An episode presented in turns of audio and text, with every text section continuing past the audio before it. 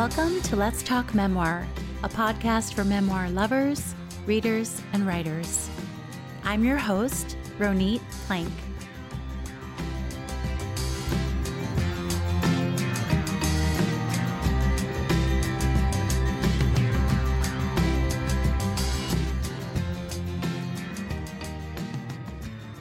Today, my guest is Kelly Sundberg. Her memoir, Goodbye, Sweet Girl, was published by HarperCollins in 2018. Her essays have appeared in the New York Times Modern Love, Alaska Quarterly Review, Guernica, Gulf Coast, The Rumpus, Denver Quarterly, Slice, and many other literary and commercial magazines. Her essay, It Will Look Like a Sunset, was selected for inclusion in the Best American Essays 2015, and other essays have been listed as notables in the Best American Essays 2013, 2016, and 2018. She has a PhD in creative nonfiction from Ohio University and has been the recipient of fellowships or grants from Vermont Studio Center, A Room of Her Own Foundation, Dickinson House, and the National Endowment for the Arts. She was recently awarded a 2021 Individual Excellence Award from the Ohio Arts Council, and she is an assistant professor of English at Ashland University in Ashland, Ohio. Welcome, Kelly. Thank you so much for having me.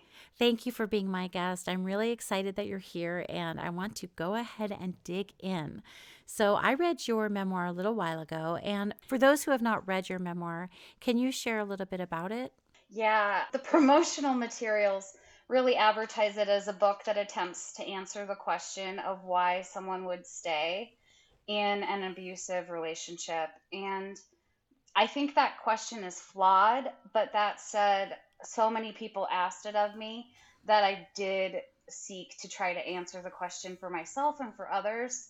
And what I realized is that relationships are not built in a vacuum. So this is not just a memoir about interpersonal violence. It's not just a memoir of a marriage.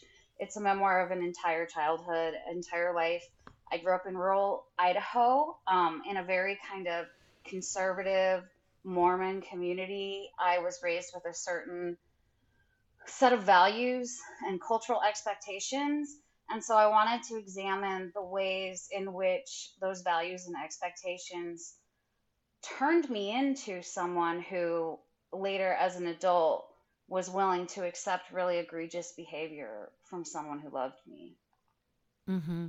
And so when you write a memoir like this, I mean, all memoirs are so personal, but how did it feel to have the publishers focus on that aspect of it when they were describing the memoir and and was there a problem for that with that for you you know, I think I tried to trust that the publisher knew what they were doing. That I know that there's all kinds of factors at play, like search engine optimization. And ultimately, it really is a book about domestic violence. But I also think it's a book that's about much more. I don't think someone has to just be interested in domestic violence to seek it out. Mm-hmm. And I wish that the promotion would have been just a little bit more representative of the complexity of it it also, I would say, is is it's a quiet memoir. It it's not. I mean, some people complained in in reviews on Goodreads, which I know you're never supposed to read, but I did. people, really complained that there wasn't enough violence in it. Um, oh my gosh, really? Yeah, it, it, when you start reading those Goodreads reviews, it's it's not a good place to be. But it is a quiet memoir. Not much of the violence happens until the end because it's so much more about grooming and mm-hmm. and mm-hmm. cultural grooming as well as individual grooming. And I do wish that had come across a little more in the descriptions of it. Mm. It is an interesting tension between what you mean or want to convey with a book and how people take it and how people see it themselves. And it's like, of course, that happens when we read and when we write. There's obviously going to be sort of a gap between what we're trying to convey and what people understand. But for me, not having gone through your experience, it feels even more personal and e- even more tender to share a story like this and then read feedback about it. Yeah, I think I feel close to a lot of my readers. I've received a lot of emails. Many, many people have said that it helped them understand their own relationships better. And mm, I don't think mm-hmm. anything makes me feel more seen than that because really the in the book it's it's not just an exploration for others of why I stayed in the marriage. It's an exploration for myself because I certainly, on the other end of it, thought, what was wrong with me? What, why would I accept that? And I was, you know, the thing about abuse is it, it's really like brainwashing. And so mm. you have to deprogram afterwards. My son actually said to me the other day, he said, Mom, statistically, most women who've been abused end up in similar relationships later, right? And I was like, Yeah. And he said, Why do you think that didn't happen to you? And I mm-hmm. really think it's because I took years to just be alone and to to learn how to think for myself and to figure out what happened. But yeah, if I mm-hmm. had gotten in a relationship too quickly, I'm sure all of that brainwashing still would have been present. Mm, hmm And it's interesting because you every time you answer something I ask, you're basically leading into the next question I had, and now I have about three questions just brimming over that I want to ask you. And so I guess I'll I'll start with one, even though they're all pretty relevant at this point. So when you think about your story and you think about it's not just about the abuse, it's about your pattern in there.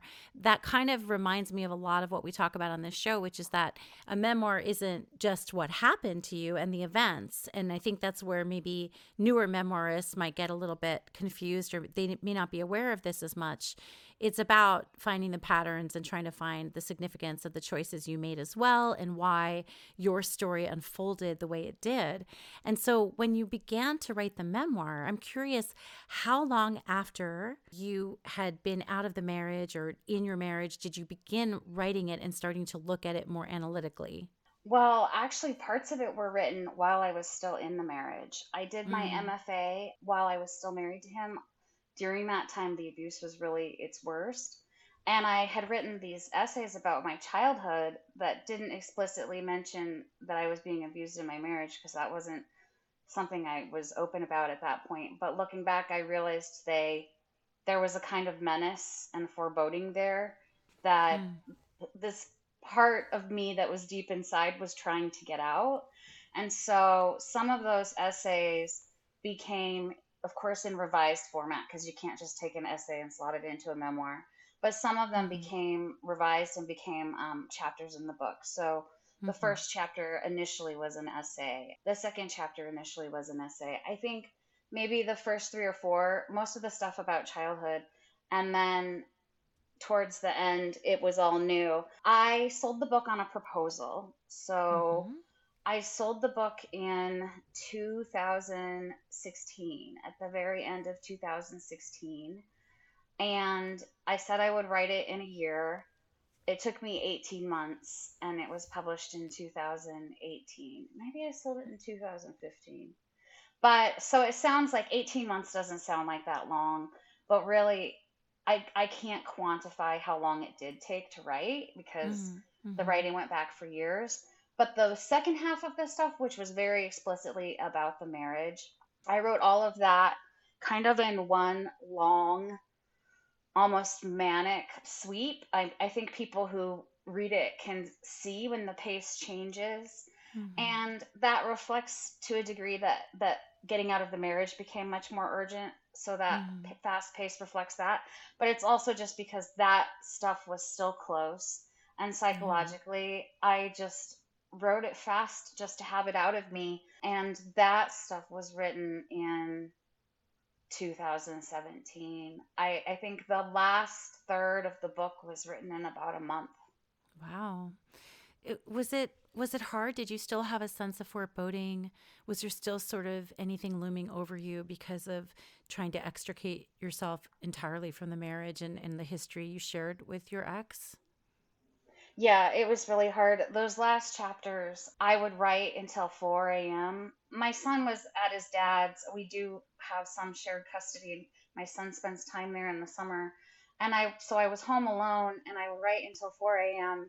And then I would just lay on the floor and cry sometimes. Mm-hmm. Mm-hmm. And, you know, everyone says about writing that you shouldn't write about trauma as it's happening. You need to take the time to process it first. And I actually don't think that's true. I think I wouldn't, frankly, want to go back and revisit that material now. Um, mm. when it's not fresh. I don't know why anyone would want to go back and explore a trauma after they, you know, mm. put it to rest in some capacity.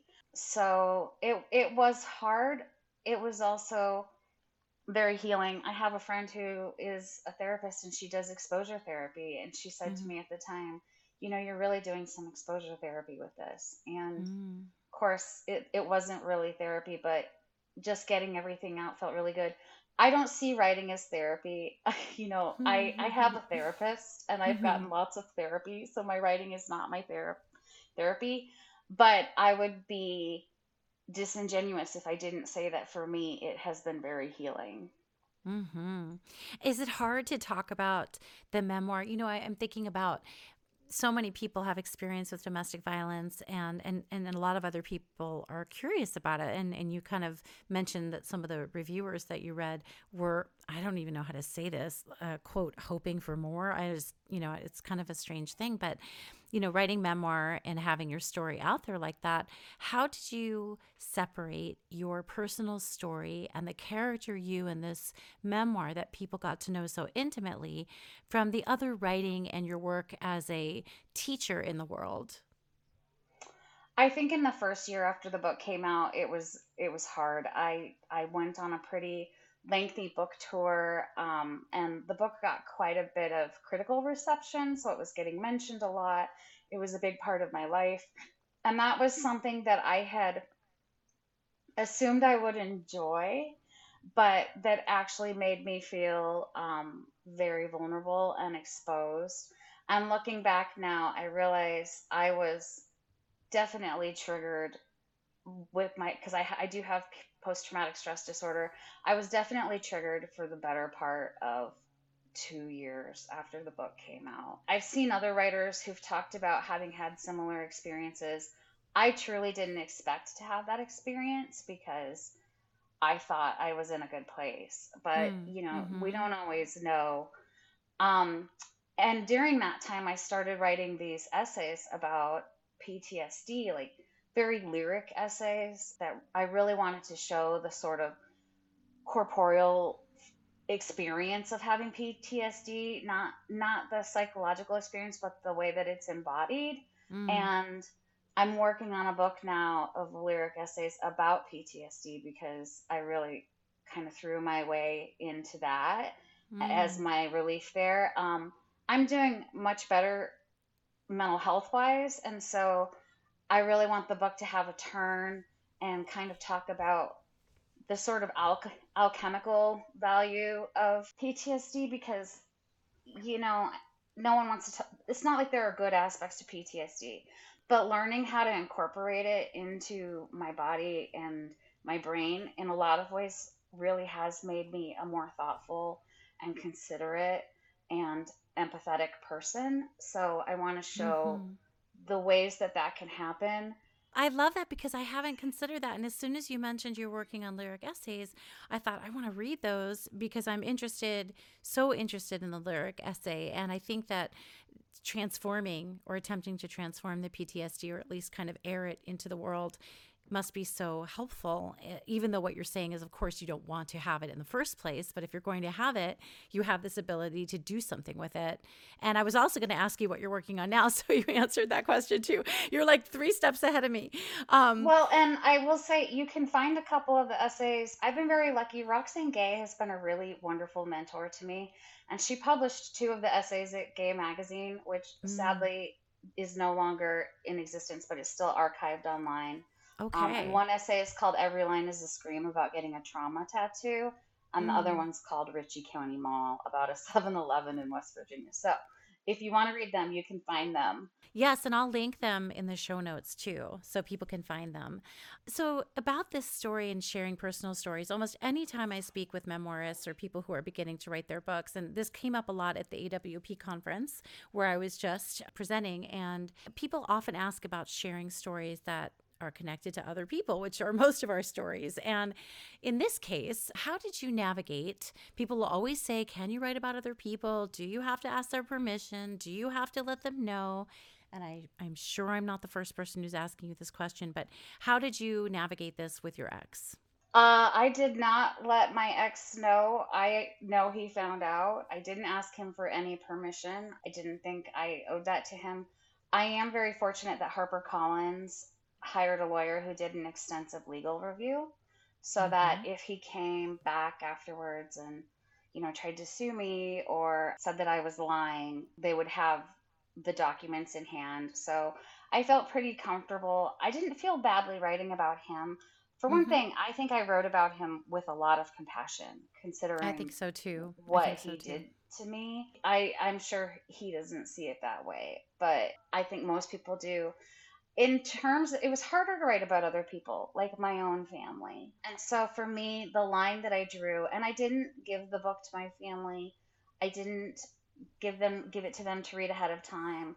Instead my strategy was um, my parents are are lutherans and we don't talk about things. I don't know I'm how much Jewish, and basically we talk about everything. So, yeah but I've I've heard of the Lutherans. so i just said you know you don't have to read it and Yeah. as far as I know, they haven't. Not because they Mhm. don't care. My mom just said it was very painful. She tried to read it will look like a sunset and couldn't make it through. Mm. But they they have given me the permission to write. My line I had for myself was that I could only talk about other people insofar as it was my story. That I couldn't step into territory where I was telling their story for them.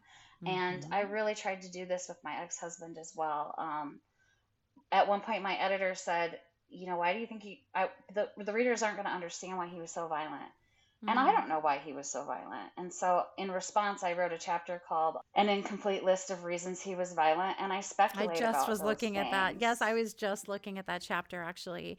Right, which I which is such an effective way to do that. well and it was all speculation so i didn't feel like it was you know telling his story the lawyer who did my legal review did have me take out some things that kind of disclosed family secrets of his or some things that maybe would be a little shameful to him um, Mhm. stuff that i hadn't thought about but i really do think when writing about other people we don't i don't necessarily feel i have to show them ahead of time but i do think that i have to be thoughtful i didn't have any relationships that were destroyed over the book so i Mhm. think i must have Mhm. done an okay job yes. And also I, about your son, um, he is part of your memoir here and there. And so can you talk about how you navigated including him and what decisions you made along the way? Yeah, um, my son and I have a, he's 16 now, so he's a teenager.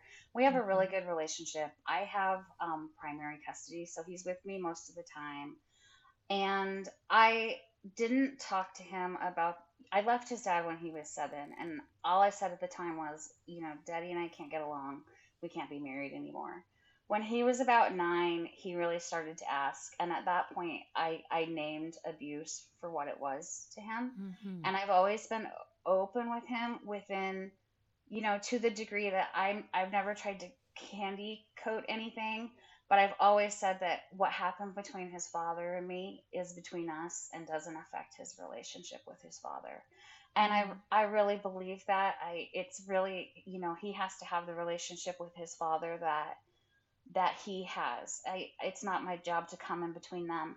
And when writing the book, uh, one thing I paid a lot of attention to, you know, because Caleb, my ex husband, in a lot of ways was a very good father. People really want to stereotype abusers just like they want to stereotype survivors. But I really tried to take care to show that, you know, he did love Reed and that Reed loved him. And again, the story was was my own and Reed now he he knows what I write. Now that he's a teenager, I don't feel comfortable writing about him because hmm you know he's hmm got teenage drama and stuff going on. But he he knows what I've written and and doesn't have any issues with it. hmm Right. And I appreciate that very much. I, I have children too. I have a daughter who's 16 and a half and a son who's 14 and a half. And I used to write a little bit more about them when they were little, but I, I too appreciate and respect like what they need from me, which is to basically leave them alone and not put them in my work.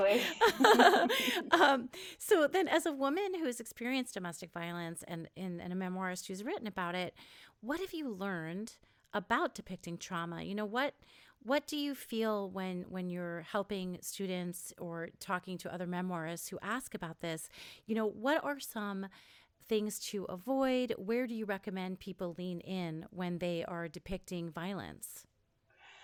I am personally of the belief that when someone is depicting violence, we should take care not to go into too graphic of a of detail. And obviously some people said that my book wasn't violent enough for them, but there I don't think that memoirs who write about trauma should have to lean into that kind of voyeuristic impulse that some trauma readers have, where they just want to see everything, you know, spread out on the page so they can experience this kind of weird, toxic glee. Like, I think it's fair for us to keep parts of our stories to ourselves.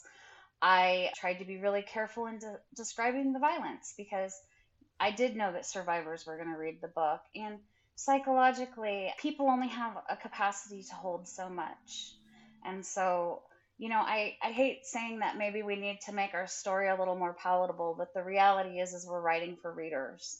And if something gets too graphic or too violent, I think readers can be they can just shut down. And mm-hmm. so I hit a point where I, I really tried to write with a lot of restraint and I encourage my students to write with a lot of restraint because I, I just think in general that kind of writing is is more powerful in the long run. Mm-hmm. And when you say that, and I noticed that too, because I was kind of reflecting on these comments that you heard here and there about, you know, the, the level of violence and what you included. And there is something to be said for what you don't include and allow the reader to fill in for themselves. That can be haunting and powerful and searing, actually. Yeah, and I did do some things where, you know, I didn't write about the violence for a long time, but it was it was implied. And then when I did write about the first really violent scene, I broke the fourth wall and I addressed the reader and I said, and that's when it happened. I, I mean, I don't remember exactly, but I said, and that's when it happened. And isn't this what you've been waiting for? Meaning hmm. the violence. So hmm. I I like to use kind of cues to the reader, you know, occasionally like direct address or or mm-hmm. hinting to them that, that something much worse is behind the door, but they don't need to see that. And I also, I guess, was saying, and isn't that what you've been waiting for? I did want to kind of call out that voyeuristic impulse when mm-hmm. reading about mm-hmm. trauma to want to see it all, see all of the gory details.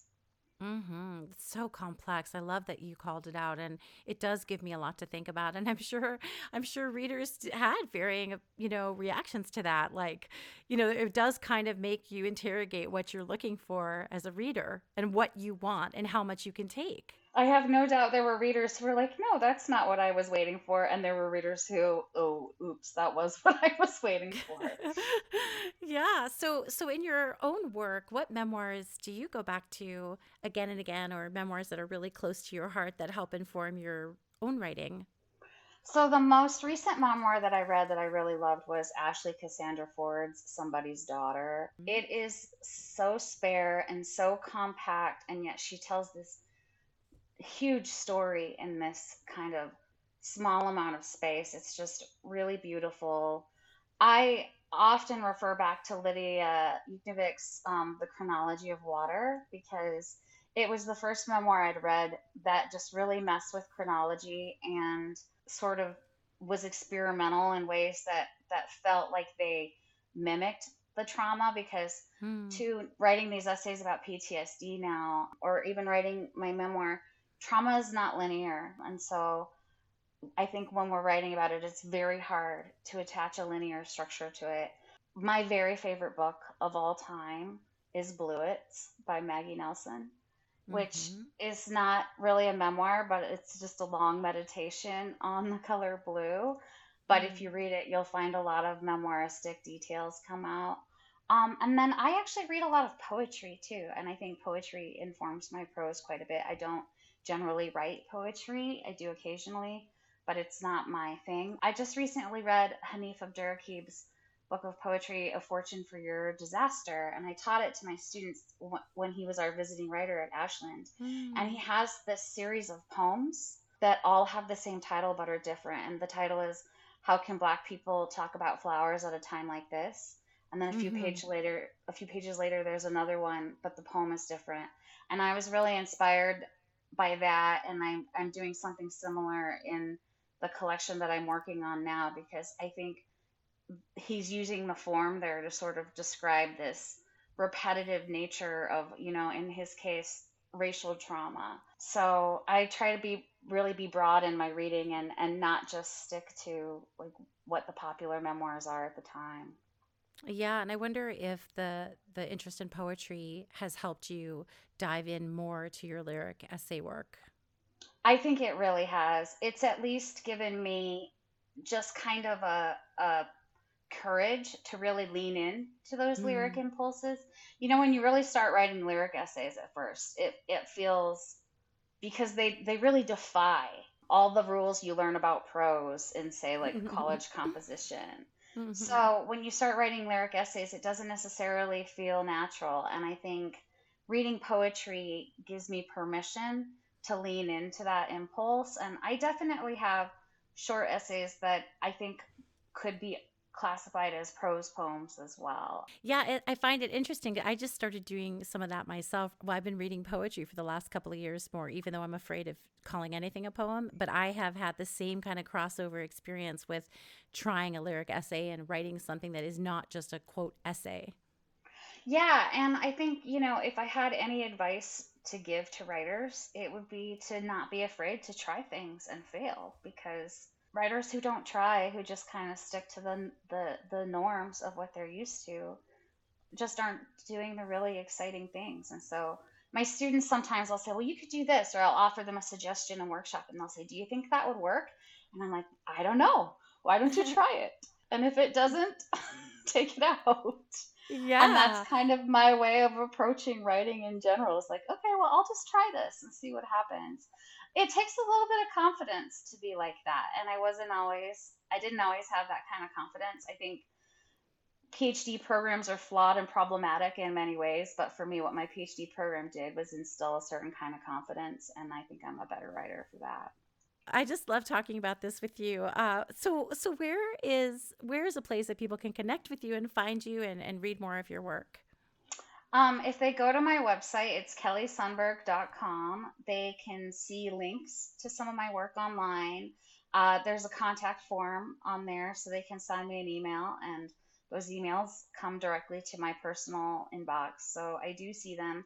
I try to respond to all emails and, unless they're rude. I did have, after I published a New York Times column, some guy found my work email and emailed me and told me I was self-absorbed to even think the New York Times would be interested in my my love story and oh and I couldn't help myself and I replied, at least I'm not so self-absorbed that I'm googling writers I don't know and emailing their work addresses. Oh my goodness. And he didn't I mean, respond to that, but yeah, right. You you snapped back. I mean, like you're not going to just sit and take it, but it's just it's that's the thing like when we write and we put our stories out there but if you think about it i don't know how many experiences similar to that you've had but you wrote an incredibly personal story and you know you're still standing you're doing great. I mean obviously you're a person and i'm sure there's experiences that you know are hard but you're teaching and you're writing and you're still creating this work and you know you survived sharing this most personal story. Yeah. I um i think I hate the way that memoirists are referred to so often as self-absorbed or nasal navel gazing because mm. I think there's a big difference between being self-absorbed and self-reflective. And mm-hmm. our culture is not very great at talking about nuance or understanding the difference there. Yeah, I totally agree. And I, I want to say that I have to I have to admit that I was a self hating memoirist in the beginning and I didn't want to do it. And I didn't think I wanted it because I did think it was navel gazing. And then I, I came over to the memoir side and now I have a podcast about it. So I love it. Thank you so much for being my guest, Kelly. This was really just a great conversation. Thank you so much for having me. This has been really fun. Thank you for tuning in to Let's Talk Memoir. For more about this episode and my guest, please visit the link in the show notes or on Instagram at Ronit Plank. That's R O N I T P L A N K. You can also follow me on Twitter, Facebook, and TikTok. If you liked this episode of Let's Talk Memoir, please go ahead and share it with your friends and subscribe. And if you have two more seconds, you can rate and review it on Apple Podcasts, which really does help other people find the show. Thank you so much for being here.